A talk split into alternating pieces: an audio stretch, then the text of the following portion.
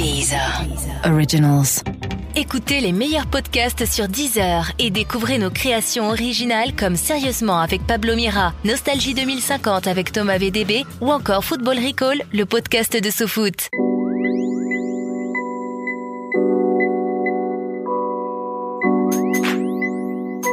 Bonjour à tous, c'est Mehdi Maizy. Pour ce nouvel épisode de Speakeasy, je suis à l'hôtel The Hoxton Paris avec Julien Doré. On va parler de l'album qui l'emmènerait sur une île déserte, de son art du contre-pied, de son amour inconditionnel pour le rap et même d'intelligence artificielle.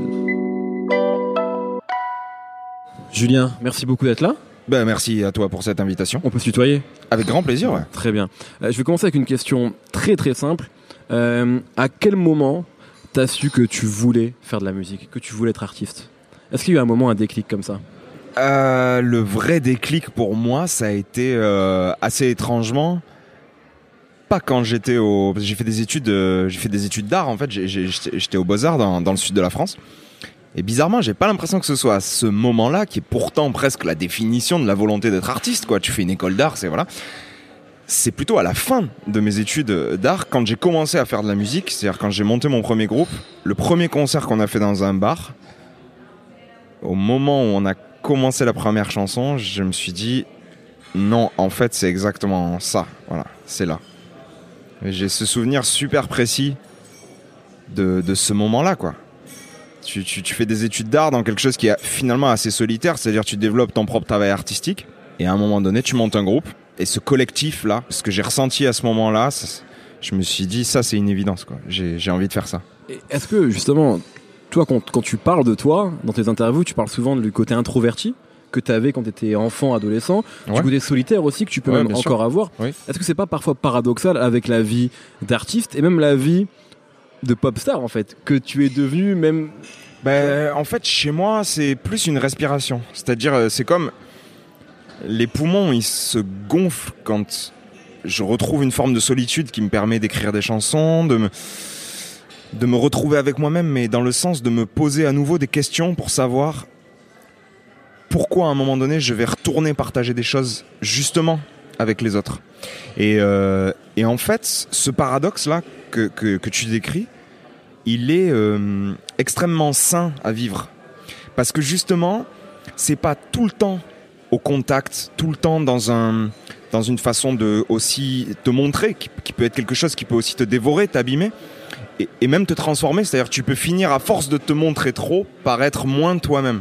Et ces périodes-là où je me retrouve justement tout seul, c'est très souvent dans ces périodes-là que je reprends pied euh, avec moi-même en tant, en tant qu'être humain. Enfin, c'est-à-dire de plus me poser la question de, bah, par exemple, de l'image, des, des réponses à trouver, des mots, des mots à mettre sur ce que je fais. C'est beaucoup plus simple, c'est beaucoup plus silencieux, et c'est souvent dans ces périodes-là que les, que de nouvelles chansons viennent et que à un moment donné, je me dis, bah, j'en ai marre d'être seul et justement maintenant, je veux les partager. Et du coup, c'est vraiment comme je le vois vraiment comme une respiration. C'est vraiment le mouvement de respiration. quoi.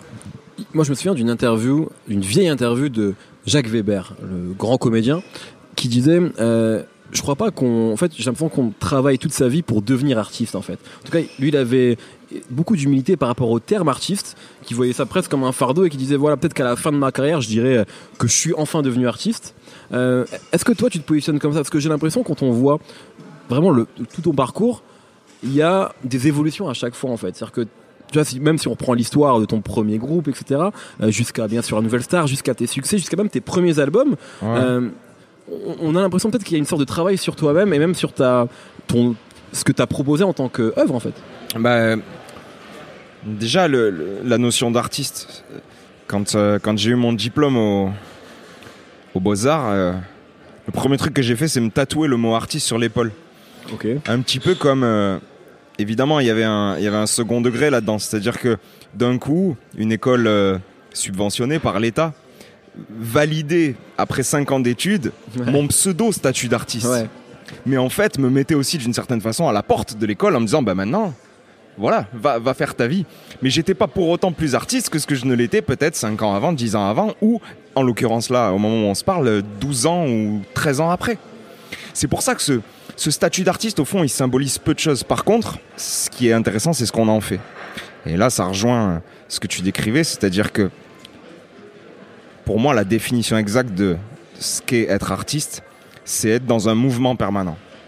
Le jour où justement tu répètes les mêmes choses et où tu as le sentiment d'être assis dans un statut confortable qui serait celui de, l'artiste, c'est là que tu commences à te tromper. Si tu es pas en, mouvement permanent, toujours au contact de l'idée de prendre des risques et de la possibilité d'échouer, c'est une forme de trahison d'oser euh, enfiler ce costume d'artiste. Je pense que justement, euh, la part d'artiste, elle se trouve pas forcément dans la, dans la réussite des choses, mais simplement dans la tentative. Et, euh, c'est ça qui m'intéresse, c'est que chaque étape, chaque, petit bout d'expérience est, une façon d'avancer sans jamais, sans jamais au fond trouver la vérité absolue. Et c'est ça qui est, ça qui est fort, c'est que au fond être artiste, c'est être toujours en question et en mouvant. Justement, tu parlais de prendre des risques, et donc effectivement, tu as parlé qu'être artiste, c'est pas forcément avoir du succès, c'est en tout cas au moins tenter des choses. Euh, ton deuxième album, Bichon, qui a eu un accueil mitigé, euh, qui était avant finalement, bah, avant l'album suivant, toi, quand on parlera après, mais est-ce que ça a été justement un moment important pour toi, un moment où tu t'es remis en cause, où tu t'es dit, euh, est-ce que ça a été peut-être un frein aussi, je sais pas, parce que c'est vrai que moi c'est ce qui m'a toujours intéressé honnêtement avec toi, c'est le fait que tu as toujours, je crois que tu es fan de foot et je crois que il y a un art du contre-pied en fait dans ta manière de, de, te présenter aux gens. C'est que tu viens de la nouvelle star et en fait, tu as, vraiment été exactement l'inverse du produit, on va dire, euh, préfabriqué qu'on aurait pu imaginer, tu sais, sortir de ces émissions-là sans, sans être péjoratif avec d'autres artistes. Non, bien sûr. Euh, et en fait, c'est vrai que toi, il y a eu cette volonté peut-être de prendre des risques. Au, risque justement de te planter. Est-ce que ça a été formateur ce deuxième album-là justement? Ben, Pour reprendre le parallèle avec le football, euh, tu peux vouloir tenter une panenka et à un moment donné devenir soit un génie, soit un loser. Exactement. Ce qui est intéressant, c'est ce qui va se passer dans ton cerveau ou dans ton cœur à un moment donné, même si le cœur il bat super vite, à ce moment précis, c'est de pourquoi tu vas faire cette chose-là à ce moment-là. Et à partir du moment où cette décision de le faire, ça vient pas d'une posture, d'un effet de mode, mais vraiment du cœur, parce que tu te dis, ben là, je le sens, je vais le faire sans te poser la question encore une fois de savoir si tu vas réussir ou échouer. Évidemment que tu as la volonté de réussir, évidemment que tu as envie que ta panenka marche et que les gens autour de toi tombent amoureux de ce geste-là. Mais ce geste, il peut être artistique comme une immense catastrophe. Et c'est ça qui est, c'est ça qui est intéressant. Et mon second album, dès le moment où j'ai choisi son nom, en fait. Parce qu'en fait, dès le moment où je me suis dit, je vais l'appeler Bichon, j'ai proposé quelque chose sans me soucier de la destination, de ce qui allait m'arriver en fait. Et aujourd'hui, je me rends compte que sans ce disque, sans ce deuxième album, sans ce point de départ sur ce deuxième album qui a été d'écrire mes mots, que les mots que je chantais, ça allait être ceux que j'allais, ceux que j'avais posés de mes mains. C'est ça qui a été un gros déclic. En fait, je pense que sans cet album-là, il n'y aurait pas eu celui d'après, Love, qui a été effectivement un, un album qui a, eu du succès, mais qui a été, qui a été euh, comme une seconde naissance en fait artistique. Et, j'ai l'impression aussi maintenant, alors c'est peut-être euh, c'est peut-être dur pour toi de parce que tu as la tête dans le guidon, c'est j'imagine dur de, de t'analyser, mais je crois que maintenant euh, il y a un style Julien Doré. En fait, alors ça peut être ça peut être négatif aussi hein, parce que ça peut aussi être t'as peut-être pas toi aussi envie de t'enfermer dans une catégorie de son, dans une certaine couleur, mais en tout cas je crois que maintenant une, belle chanson de Julien Doré, les gens la reconnaissent. J'ai vraiment ce sentiment-là et j'ai l'impression que ça, ça naît avec le troisième album. J'ai l'impression que tu t'es trouvé en tout cas. Euh, enfin, en, tout cas, c'est juste dans le sens où souvent c'est mes textes et, la voix aussi, par exemple. Ça, c'est vrai qu'il y a quelque chose qui s'est un peu stabilisé au sens, au sens d'apaiser. En fait, je me suis vachement calmé à l'idée de, à l'idée d'être quelqu'un d'autre. En fait, c'est-à-dire que j'ai commencé à accepter le fait d'être qui j'étais à ce stade-là de ma vie et de raconter les histoires qui étaient celles que j'avais besoin, presque un besoin vital de raconter. Et à partir du moment où tu commences à t'apaiser avec ces peurs-là, que tu arrêtes de jouer de ta voix pour essayer d'être quelqu'un d'autre, dans les interviews, dans ta façon aussi de parler de ton travail, que tu arrêtes de te surprotéger en, en enfilant des, costumes, des, presque un personnage. Ça, ça a été un, vrai changement aussi. Et je pense que c'est à ce moment-là ou ce que je, ce que je chante, ma façon dont, dont je parle aussi de cette chance que j'ai, de ce privilège que j'ai de, de faire ce que j'aime en fait. C'est devenu un tout petit peu plus ma couleur, mon univers. Et, aujourd'hui, j'ai, voilà, j'ai, j'ai cette chance que cet univers-là, cette façon peut-être de faire, qui est juste ma façon de faire les choses, euh, puisse intéresser et, plaire à des gens qui, me découvrent et qui, m'aiment bien. C'est, ça le plus important en fait, au fond. C'est ce lien-là, quoi. Et euh, justement, moi j'ai l'impression qu'avec cet album-là, il y a eu beaucoup de qualificatifs pour décrire ta musique qu'on a retrouvé à peu près au même moment dans des albums notamment qu'on va qualifier d'urbain. Euh, cette musique atmosphérique, aérienne. Bah, il y a le cloud rap, bien sûr, qui est importé des États-Unis. Et en France, on a eu bien sûr PNL qui ont été, on va dire, les héros de ce style-là, en tout cas sur un côté rap.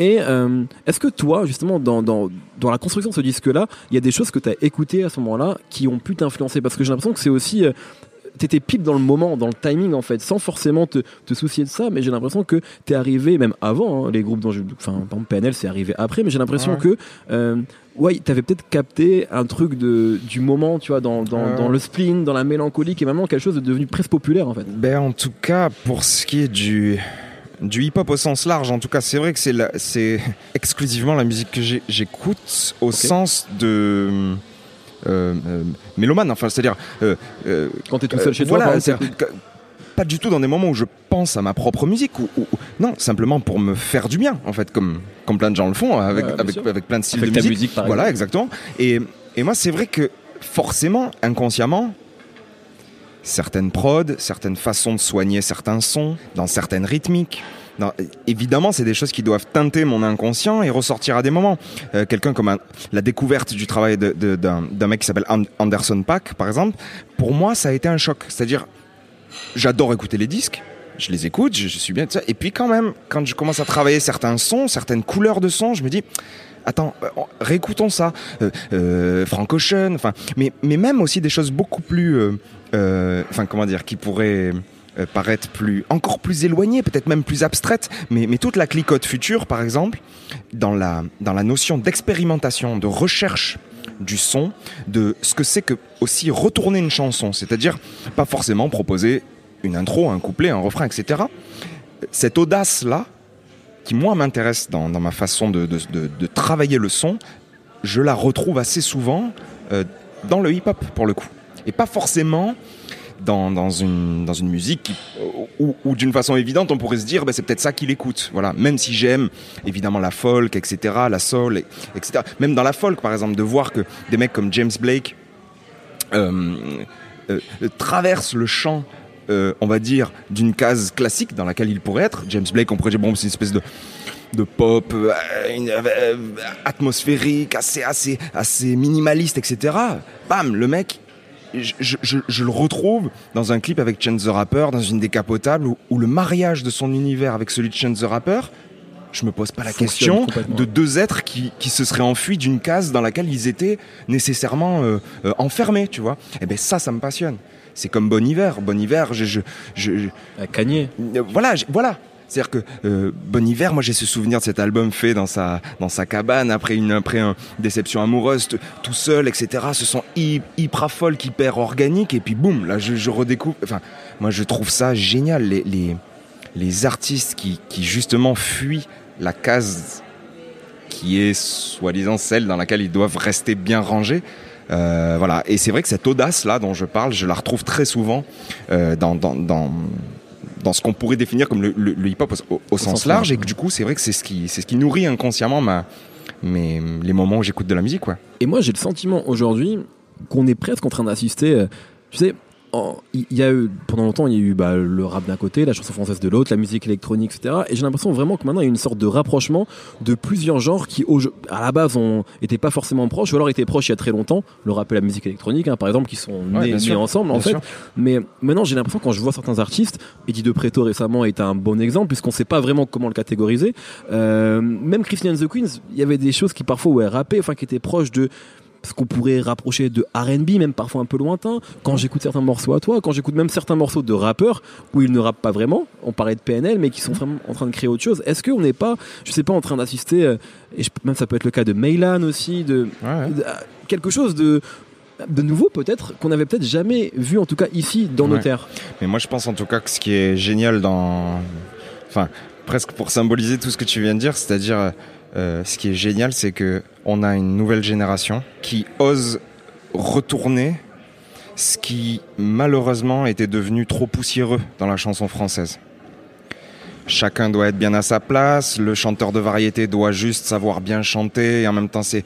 Enfin, tout ça, ça a explosé. Euh, le, le, chanteur qui doit s'occuper uniquement de chanter, mais et, et, qui, qui doit pas s'occuper de ses clips, et qui a des clips tout pourris, ou alors des objets, des pochettes de disques euh, toutes minables, etc. Aujourd'hui, dans la nouvelle génération, il y a des gens qui traversent tout ça la pochette, ils la font eux-mêmes. Euh, une façon même de proposer leur musique qui est différente, sortir des schémas classiques. Euh, euh, le, le, le j'allais dire le cas, mais c'est c'est un, artiste dont j'aime beaucoup le travail et, et, on se connaît un peu. Eddie De Preto, pour moi, les prods qu'il a traversés par ses textes, ses mots, où on peut retrouver euh, quelque chose de l'ordre de Brel. Enfin, pour moi, c'est bouleversant ces textes mmh. posés sur ces prods là. D'un coup, il y a un truc qui est qui match. Il y a quelque chose qui, d'un coup, est, est, complètement dément. Ces clips. Euh, sa, sa, façon de, de, casser les codes de la scène, euh, euh, lancer sa, ses, ses instrus avec son iPhone, décider d'être accompagné d'un seul musicien qui est le batteur. Euh, qui, qui, normalement est celui qui est à l'arrière-plan, etc. Enfin, euh, euh, ce qui n'est pas quelque chose que je, que je, valide. Au contraire, moi, je préfère, je préfère ouais. quand les batteurs sont devant. Mais, mais, mais je veux dire, d'une façon classique, effectivement, ce que tu décris, c'est ça. C'est une nouvelle génération qui n'arrive pas simplement avec euh, l'idée de proposer euh, une chanson, mais ils arrivent avec un univers qui est immédiatement un nouveau monde à chaque fois. Et, euh, ça, enfin, moi, je trouve ça génial. Je suis impressionné de de l'énergie de, la nouvelle génération qu'on qu a en France, quoi. T'as as parlé euh, de visuel, t'as parlé de clip, et je voulais forcément t'en parler parce que j'ai l'impression bah, c'est peut-être aussi dû à ton parcours, à ta formation et ta sensibilité en fait depuis longtemps, mais euh, j'ai l'impression que c'est presque aussi important que ta musique, la musique reste ouais. bien sûr prioritaire, mais en tout cas l'esthétique, euh, les, vraiment, et, et, ça depuis le début, ouais. j'ai l'impression que c'est quelque chose qui a toujours été, t'as mis un point d'honneur à ce que ce soit soigné, à ce que ça te ressemble en fait. Et, et, et à ce que je garde la liberté de le faire moi-même, ou avec mon équipe la plus proche, c'est-à-dire mon, pote graphiste avec qui je fais tous mes objets. Je travaille des mois sur, euh, par exemple, sur le 33 tours, sur le vinyle qu'on fait. Je travaille des mois sur le, le, livret qui va être dans tel objet, le papier qu'on va choisir, comment on va, comment on va faire ça. Pour mes clips, c'est pareil. Je je travaille avec un pote belge qui s'appelle Brice. On, on, on, fait nos clips et il y a la même, la même énergie que quand j'écris une chanson. C'est-à-dire je, je suis autant passionné par ces formes-là parce que pour moi, aujourd'hui, on se doit de... Justement, quand on, quand on tente de proposer un univers, on propose d'une certaine façon sa vision des choses à peut-être ceux qui auront envie de la partager. Et pour moi, ça passe par tous les sens. Évidemment, Louis, avec, avec nos chansons, il y a la mélodie, il y a les mots, ça, ça, traverse l'oreille, évidemment, mais, mais, mais, les yeux. Les yeux avec, avec la façon dont tu vas proposer un, un objet à regarder, un, un spectacle euh, sur scène où tu vas, tu vas aussi, où la vue va être extrêmement importante. L'idée, c'est de toucher tous les sens et, et le toucher, c'est aussi quelque chose avec l'objet, quoi. Tant qu'on a encore la possibilité d'avoir. Euh...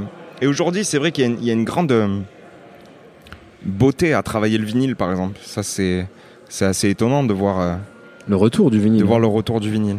De voir comment on peut tenir obligatoirement entre ses deux mains un objet qui est qui est présent et qui raconte immédiatement par, par, par sa taille, euh, qui rend d'une certaine façon un peu de noblesse à, au format musical, en disant ben voilà, je tiens entre mes mains un objet, je, il y a toute une, toute une démarche, presque une, comment on dit, un, un euh, mince, enfin quand, quand tu, il y a, y a tout, toute une succession de gestes à faire jusqu'au moment où la musique va ouais. sortir de la platine, etc. Enfin c'est tout, c'est super beau. Je pas trouve. juste appuyer sur ton téléphone.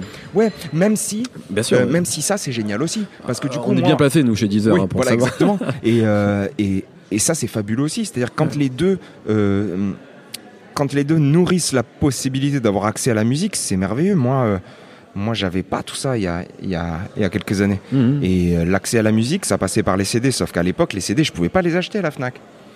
Donc, il y avait d'autres moyens pour essayer d'avoir de la musique, mais même ces autres moyens un peu parallèles et complètement interdits ne me permettaient pas d'avoir accès à toute la musique. Et il y a quelque chose aussi, c'est que je, ça dépend où on a grandi, mais les Fnac, elles n'étaient pas partout en France. C'est-à-dire qu'en grosso modo, moi j'ai grandi en Picardie Ouais. et euh, ils ont ils ont mis une Fnac quand je suis parti. Ouais. Donc grosso modo, et c'est vrai que ah, finalement l'accès à la culture, en fait, il était juste plus compliqué qu'aujourd'hui. Donc c'est Ouais, vrai que parfaitement juste. Moi, moi j'ai grandi, j'ai grandi.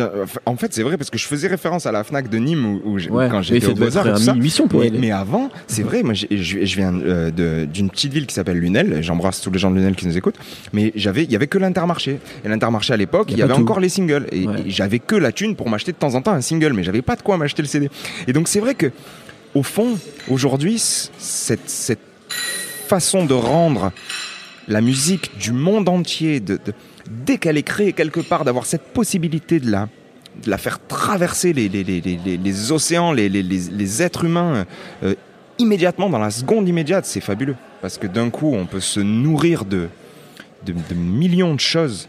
Euh, et ça, c'est. Voilà. Pour cette génération qui n'a connu que ça, eux, ils sauront que nous, on a connu effectivement le- les CD de titres à l'intermarché et le fax. Euh, voilà, on, on embrasse tous les gens qui ont connu le fax. Ah, ouais, bien sûr. Et même le Minitel un peu. Mais ça, Parce que quand ça- tu expliques à, à quelqu'un de jeune aujourd'hui, le fax, le et concept du d'ailleurs fax. malheureusement de moins en moins jeune, ce qui te rend de plus en plus vieux, Tout à fait. que tu lui expliques le concept du fax, tu te rends compte, mec, on pouvait envoyer euh, une lettre, on la mettait dans, dans un truc, et le gars la recevait.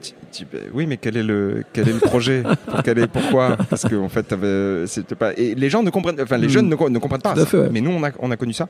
Absolument. C'est assez blessant.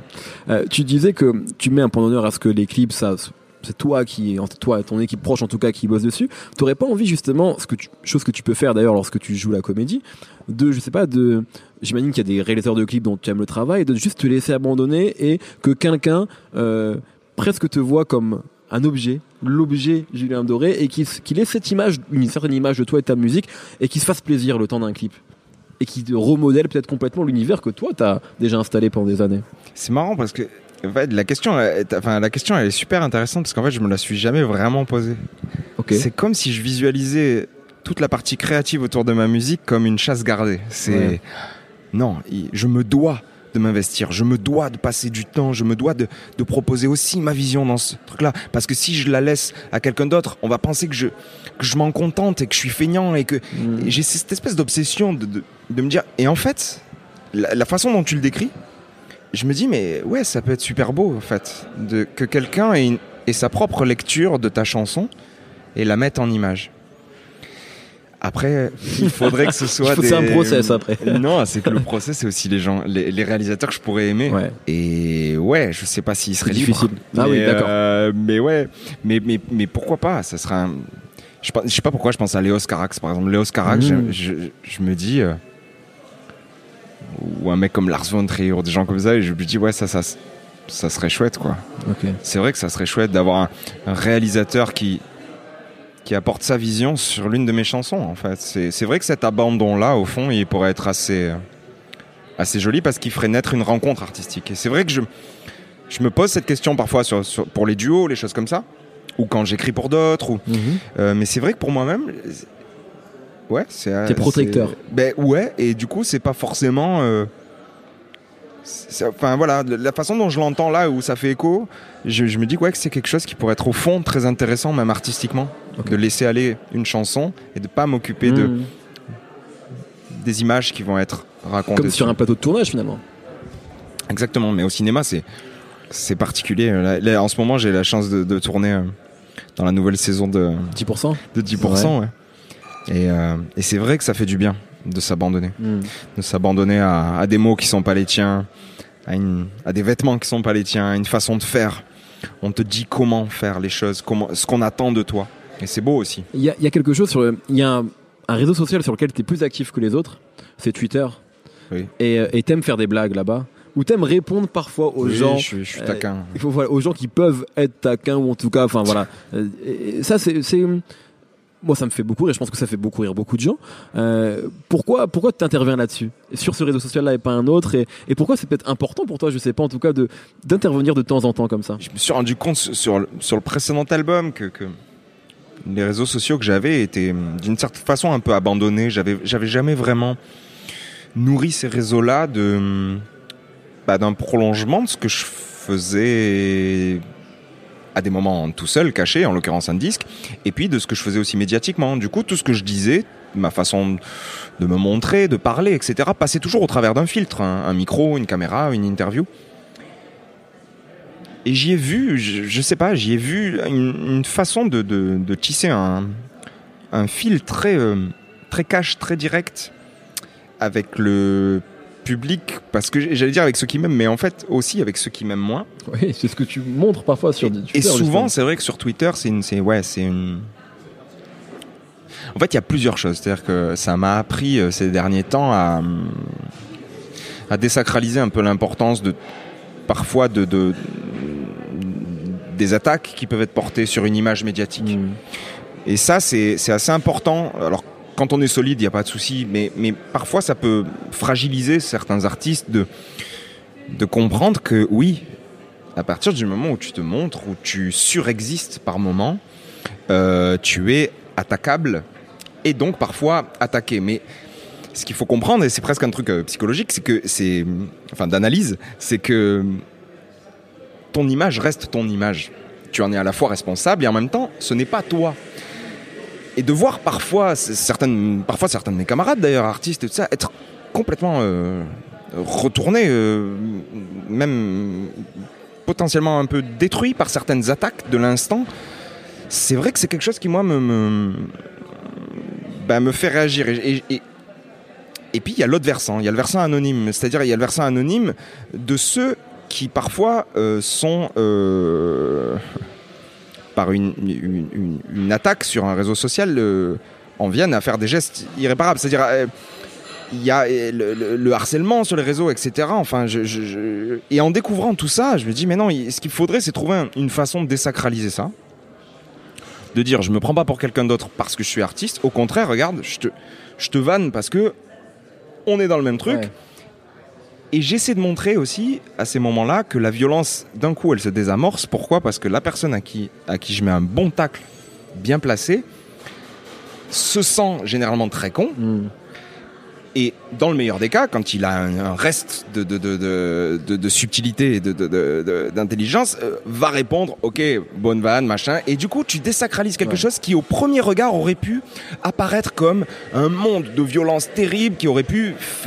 Enfin, voilà. Et cette façon de désacraliser les choses euh, m'amuse sur Twitter. Mais, mais c'est un, voilà, tout un ensemble de trucs qui fait que, qu'il est aussi question de dosage. Voilà. Et c'est là où malheureusement on peut pas être parfait, c'est que il y a des fois où je regrette un peu, tu vois. En fait, ce qui, les, les moments où je regrette, c'est quand des certains sites reprennent ma vanne pour en faire une euh, ce qu'on appelle le, truc- le truc putaclic, c'est-à-dire on, on met une grande phrase un peu sérieuse au-dessus pour cliquer sur quelque chose qui en fait n'a pas de fond. Et donc euh, quelque chose qui était parfois juste une vanne et, et même la Mhm. personne à qui je, que je vanne la comprend ouais. se transforme en quelque chose qui devient voilà et ça c'est les moments où c'est toujours un peu touchy où tu dis bon j'aurais mieux fait de pas faire cette vanne parce que Ouais. voilà mais euh, mais sinon ça reste euh, effectivement un, un lien que j'entretiens beaucoup. Ouais. tu viens de parler effectivement du fait que ouais, à partir du moment où tu as une image, peu importe le niveau quelque part, c'est vrai qu'elle t'appartient plus et du coup tu, tu peux être critiqué. Et je pense qu'il y a autre chose qui vient avec la, la célébrité. Plus que la célébrité, le succès, c'est peut-être euh, une certaine pression à une fois que tu as eu un succès en faire à minima un deuxième voire un troisième, etc. En tout cas, c'est une question qu'on peut se poser à l'extérieur. C'est vrai que euh, euh, et parfois c'est peut-être compliqué aussi pour des artistes comme toi ou d'autres qui à la base ont des références très pointues euh, je pense d'ailleurs c'est le cas de beaucoup d'artistes en réalité qui à la base sont des passionnés de, cette, de musique force fatalement et, qui à un moment se, sont dans une situation où parfois à cause d'un morceau qui a été un accident et qui est devenu extrêmement populaire ou à cause d'autres choses eh ben deviennent des pop stars presque du jour au lendemain ou, parfois avec le temps tout dépend des parcours. Et j'imagine mais je ne suis j'en en suis pas une donc peut-être que je suis loin du compte mais qu'il y a aussi un, un fardeau peut-être euh, à porter parce qu'une fois que tu, tu fais Paris-Séchelles tu sais que tu dois en faire un autre ou en, en tout cas tu dois avoir un autre succès est-ce que, est-ce que tu comprends Est-ce qu'il y a un raisonnement comme ça? Est-ce qu'il y a une pression et peut-être une, euh, ouais, une peur aussi peut-être d'échouer à un moment? Il y a, il y a beaucoup de trucs qui se mélangent. C'est-à-dire que euh, j'essaie toujours de partir du principe de, à partir du moment où j'ai cette chance de, de faire ce que j'aime, encore une fois, que cette chance, elle est arrivée, je sais pas par où, parce que quand même, c'était pas du tout la destinée de ma vie au départ. Ouais. Bah, peut-être que si. Euh, Je, je- je finis les beaux arts, je commence à bosser sur les chantiers pendant euh, pendant quatre ans.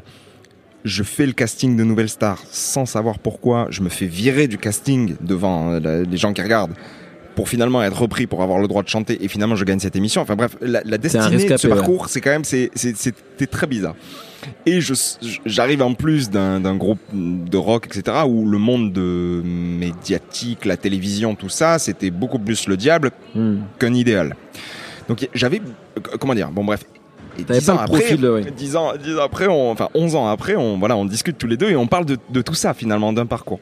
Je me suis toujours dit, au moment où c'est devenu euh, ce si joli quotidien, c'est-à-dire à partir du moment où je me suis pas réveillé pour aller sortir les camions, mais je me suis réveillé pour éventuellement prendre la guitare si j'en avais envie et faire de la musique, je me suis dit, tu te dois, par respect pour ceux qui peut-être inconsciemment t'ont amené ici, de faire ce que t'aimes. Ça, c'était la première des choses. C'est-à-dire de garder ta liberté, qu'on te mette pas la pression sur tes choix, sur ce que tu dois faire et comment tu dois le faire. Tu dois faire ce que t'aimes. Ça, ça a été le point de départ. Donc de là est né un premier album où j'écrivais pas encore vraiment mes chansons, j'osais pas, etc. Donc des rencontres. Voilà, un deuxième album qui est plus compliqué, mais où quand même je commençais à écrire mes chansons. Et puis paf, le troisième album, Love, où là effectivement il y a par exemple cette chanson Paris Seychelles.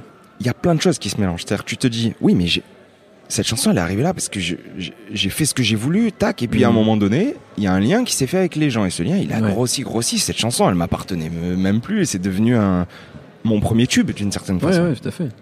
L'histoire se fait, la, tournée se fait, l'album existe, on, on, fait, on fait quadruple platine, on fait 400 000 albums avec cet album-là, etc. Puis voilà, la tournée s'arrête, etc. Alors que c'est pas un album si évident que ça. Non, en plus, c'est un album surtout super triste. Par exemple, Paris Seychelles, c'est une chanson hyper triste. J'ai toujours été étonné d'entendre des gens la chanter, etc. Mais bref, l'histoire se fait, l'histoire s'arrête.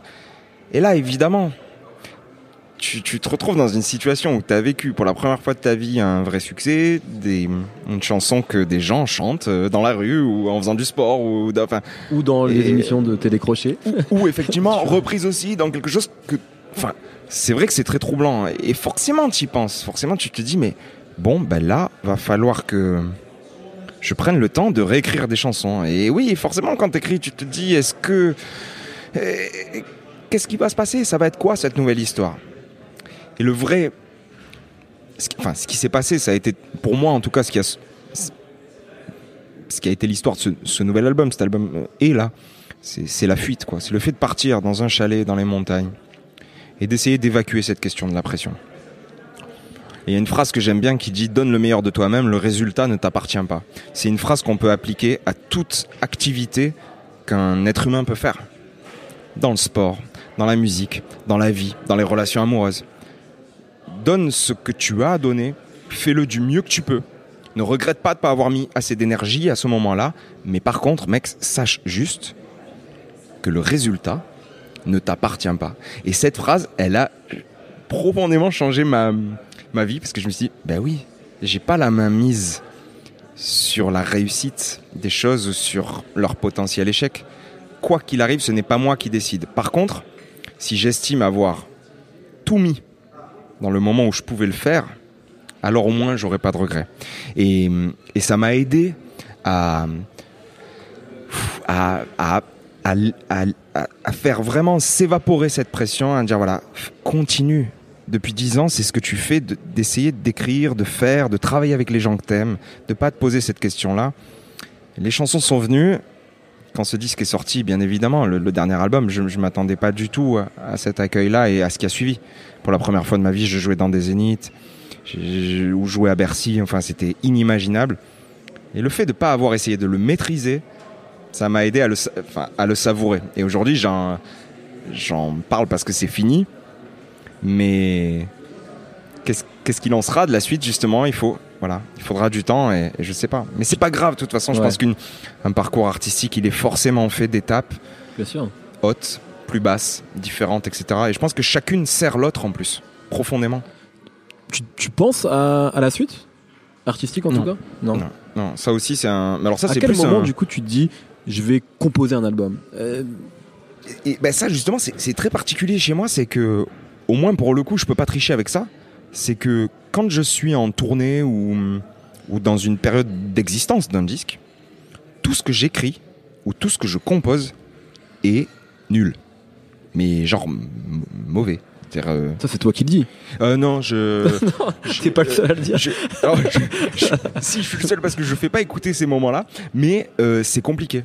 C'est-à-dire euh, quand je suis en tournée, dans ma loge par exemple, j'ai un, un petit un, un petit clavier sur lequel euh, je bosse, je répète, etc. Puis des fois je me dis bon, aujourd'hui j'ai envie de, je commence à faire une petite suite d'accords, quelque chose comme ça. Puis tu poses deux trois mots et tu et tu fais ah ouais ouais non non ça pique là, c'est pas Ouais. c'est vraiment pas bon. Et donc à chaque fois c'est comme ça. Donc du coup, je sais qu'il faut que l'histoire d'un album s'éteigne totalement, c'est-à-dire que je ne sois plus en tournée, que je ne sois plus en train d'en parler, que j'ai laissé du temps passer, que j'ai eu le temps aussi de me nourrir d'un peu de ce qui m'entourait, et à un moment, tu sais pas pourquoi, le même piano, les mêmes mains se posent, la suite d'accords, elle te parle, la ligne de voix te paraît un peu différente, ou la suite d'accords à la guitare, puis tu je bosse sur GarageBand, je, je- bon, c'est, c'est- c'est- tu commences à faire ta maquette. Et puis il y a quelque chose, il y a quelque chose qui passe. Et le lendemain, bizarrement, il y a un deuxième truc. Et puis d'un coup, ce texte-là, tu le finis en 30 minutes et tu en as pas honte. Il pique pas. Tu tu dis merde, il est en train de raconter un truc. Hmm. Et en quelques semaines, tu commences à voir naître une nouvelle histoire. Et après, il faut beaucoup de temps, évidemment, de travail, etc. C'est généralement, généralement là que les potes, euh, les Funk Mega arrivent et qu'on qu'on travaille les instrus, qu'on développe les choses, etc. Et puis là, tu, tu te dis, ah ok, on est parti dans une nouvelle histoire et je crois que c'est Et tu le, le sens début d'un... Ouais. C'est c'est assez étrange, mais en même temps, c'est presque... Même si c'est effrayant, parce que j'ai toujours peur que ça revienne pas, le fait d'être capable d'écrire une chanson, c'est rassurant aussi, parce que ça veut dire que c'est pas mathématique. Et euh, je m'intéresse pas mal en ce moment à des études sur la... Le, tu sais, ils font des, des albums en intelligence artificielle, Ouais, enfin... euh, ouais. euh, la- la- la- via, via une intelligence artificielle, ils créent des morceaux euh, totalement. Exactement. ouais. C'est c'est assez, euh, c'est assez fou en fait. Et- Et- Effrayant et fascinant en même temps, quoi. Ben oui, parce que c'est. c'est- Qu'est-ce qui fait en fait que notre petite histoire, au moment où on l'écrit, devient une chanson, que cette chanson, elle va parler à d'autres et que et qui vont se l'approprier, que ça va devenir quelque chose qui peut-être laisse une trace? C'est c'est tellement abstrait quoi. C'est euh, ouais, c'est assez, assez bizarre. Question compliquée, si, mais j'aime bien la poser. Mais si tu devais euh, demain, tu sais la fameuse question, si tu pars sur une île déserte, qu'est-ce que elle est chiante hein, celle-là. Celle-là, elle est toujours géniale cette question sur l'île déserte. Qu'est- Qu'est-ce que tu amènerais? Ben, J'amènerais un téléphone pour Non. appeler des gars qui viennent me chercher Non, direct non, parce que j'ai pas envie de rester sur cette Quel île album Quel album t'emmène? T'en as qu'un. Euh, ah, Je crois que c'est toujours le même. hein. Ah ouais? C'est euh, c'est Harvest euh, de Neil Young parce que je crois que c'est- sans doute l'album que j'ai le plus écouté. Ouais. Et c'est- Mais tu le connais par cœur? Euh, non. Non? Euh, mon, mon, mon LV2, euh, LV2 English est, est moyen, mais, mais je connais évidemment toutes les mélodies, toutes les intros quand ça commence. C'est et puis je, je crois que c'est un de mes premiers achats de, de, de 33 tours. Euh, donc j'ai ouais j'ai quelque chose de matériel, ouais, relation ouais, avec ça. relation avec l'objet, avec avec cette musique et puis l'album est, est dément. Enfin c'est Euh, Par exemple, moi, pour euh, suivre ça de très près, mais dans, dans, dans le rap, par exemple, il y a de plus en plus d'artistes qui ne sortent même plus leur, euh, leur album en physique. Euh, D'ailleurs, ben, aux États-Unis, euh, alors c'est pas le même marché, mais Walmart, par exemple, ne, met plus de CD dans les bacs. Et c'est aussi un public qui est différent. Toi, j'ai le sentiment, tu vois, ça fait un petit moment qu'on parle, que l'objet reste primordial pour toi. Tu, tu te vois pas, sauf si peut-être demain il n'existe plus par défaut, mais on a le sentiment quand même que ta musique, elle doit aussi être disponible, euh, pas uniquement en streaming ou sur iTunes, mais euh, en tant qu'objet. Elle doit vivre en tant qu'objet. Euh, oui, tant que tant que c'est possible. Mais je suis pas dans une comment dire une ouais une lutte nostalgique. hein. Par exemple, je discutais hier avec avec un de mes potes sur, les, classements assez hallucinants qui sont faits de ces logiciels qui permettent de piquer le son d'une vidéo YouTube et de le transformer en MP3 pour le mettre sur les téléphones, etc. Et ça, pour les, gamins qui, effectivement n'ont pas la thune pour avoir un abonnement Deezer, par exemple, et aussi pour aller en magasin, à la FNAC, etc., acheter un disque, en fait, c'est devenu un truc assez hallucinant. À tel point qu'on demande aux réalisateurs de clips de pas mettre des sons, euh, des rajouts de sons au début, au milieu, etc., à la fin, pour faire en sorte que quand les gamins euh, voit la vidéo YouTube pour écouter le morceau, il puisse la voir. Et. Donc ça devient quand même. Ouais. toute cette réflexion-là, elle fait que, évidemment, je me rends bien compte, même si j'ai, euh, même si j'ai 35 ans, que les choses changent, que la façon de, la façon de s'attacher à la musique, de vouloir la, la posséder, se, se, se transforme, les choses évoluent. Heureusement, on est nombreux à y, à y réfléchir, à trouver des, des, nouveaux, des nouvelles façons de, de, de, de vivre avec sa musique, de l'amener quelque part, etc. Donc je suis pas, je suis pas dans un truc hyper euh, euh, nostalgique ou une bataille contre la disparition du disque, mais c'est vrai que tant que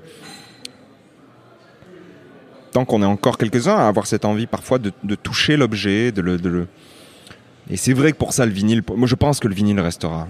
Je, je suis même certain que si le vinyle a traversé autant de temps, c'est que c'est que que- et, et qu'il est en retour de grâce là, c'est c'est que c'est qu'il continuera. Peut-être qu'effectivement le format CD va va disparaître. C'est effectivement le cas déjà dans, dans de nombreux magasins.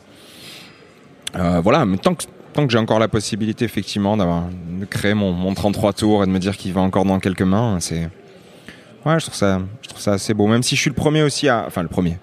Du moins même si dans ma tête je, je me pose beaucoup la question de est-ce que par exemple le, le concept d'album continuera d'exister? Je veux dire, on a question. énormément d'artistes qui aujourd'hui travaillent sur du, du, du- du- du- un titre, enfin du Mhm. single, c'est-à-dire on travaille sur la création d'un morceau. Souvent d'ailleurs sur une, une- un, un featuring, un, un travail avec un autre artiste, boum, on travaille juste sur un titre comme ça. Hop, qu'on balance à un moment donné, parfois même qu'on balance par surprise. Ça aussi c'est une nouvelle Ouais, plus du tout ouais. réfléchir à une stratégie en amont, de raconter une histoire avant que ça sorte, etc. Et ça, ça me passionne en fait. Je trouve ça, je trouve ça hyper intéressant. Et encore une fois, et on revient sur le hip-hop, c'est-à-dire que la plupart de ces idées-là Mhm. euh, viennent de ce domaine-là. Bien sûr. ouais. Trouver une nouvelle façon de faire exister ta musique, de la raconter autrement, de, la faire exister par fragments, parfois même simplement sur un titre, de redisparaître, de réapparaître parfois même trois semaines après avec autre chose, etc.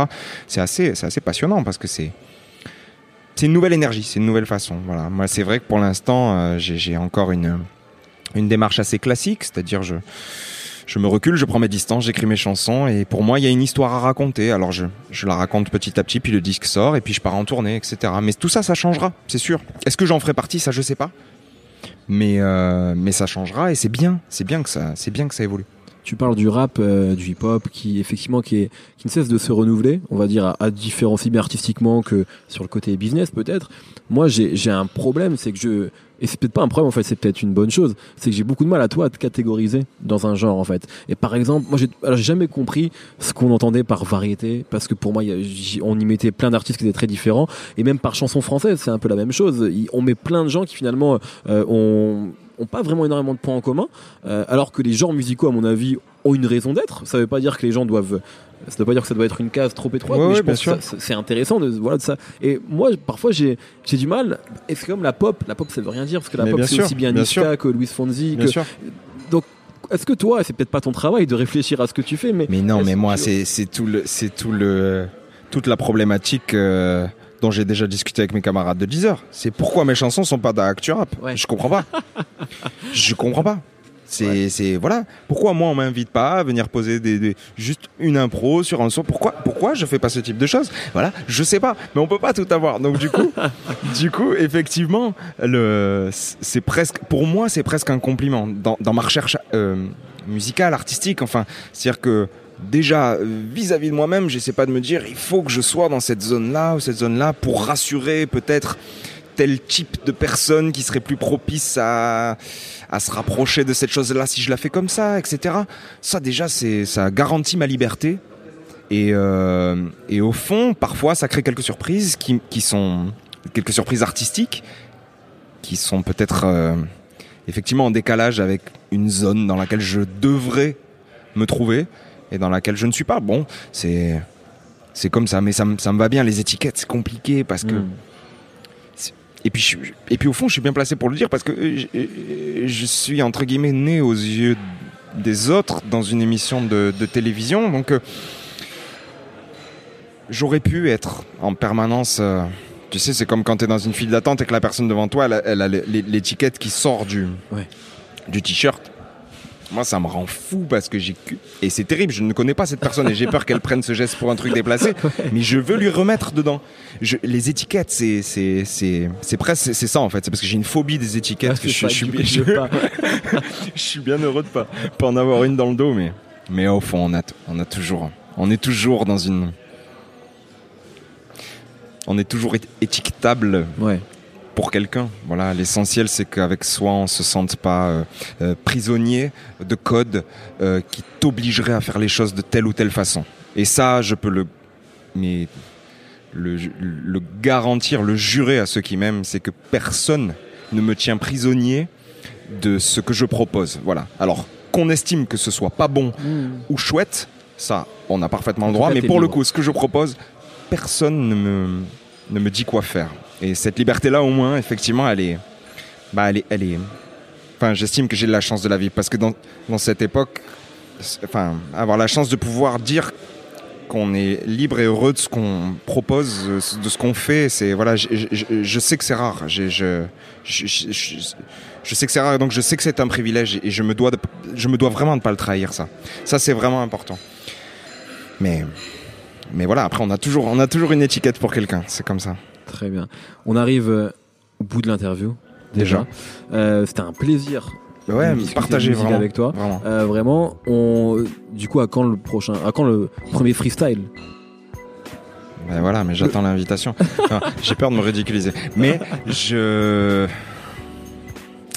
Mais, euh, mais ouais, la suite. À quoi va ressembler la suite? Je sais pas du tout. C'est ça qui est excitant. C'est ça qui est excitant.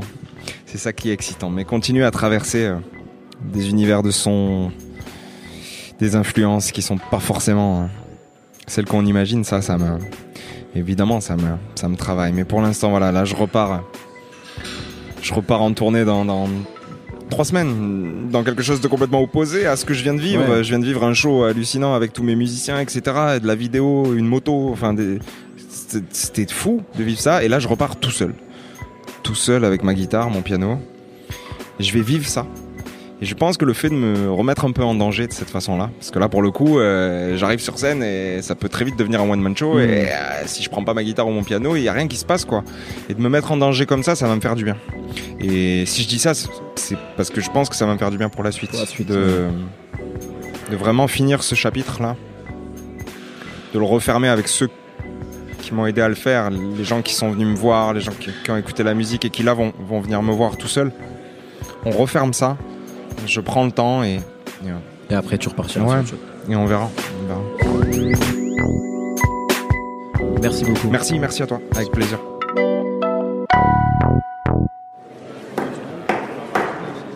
Messieurs, dames, place aux enchères, 10 heures.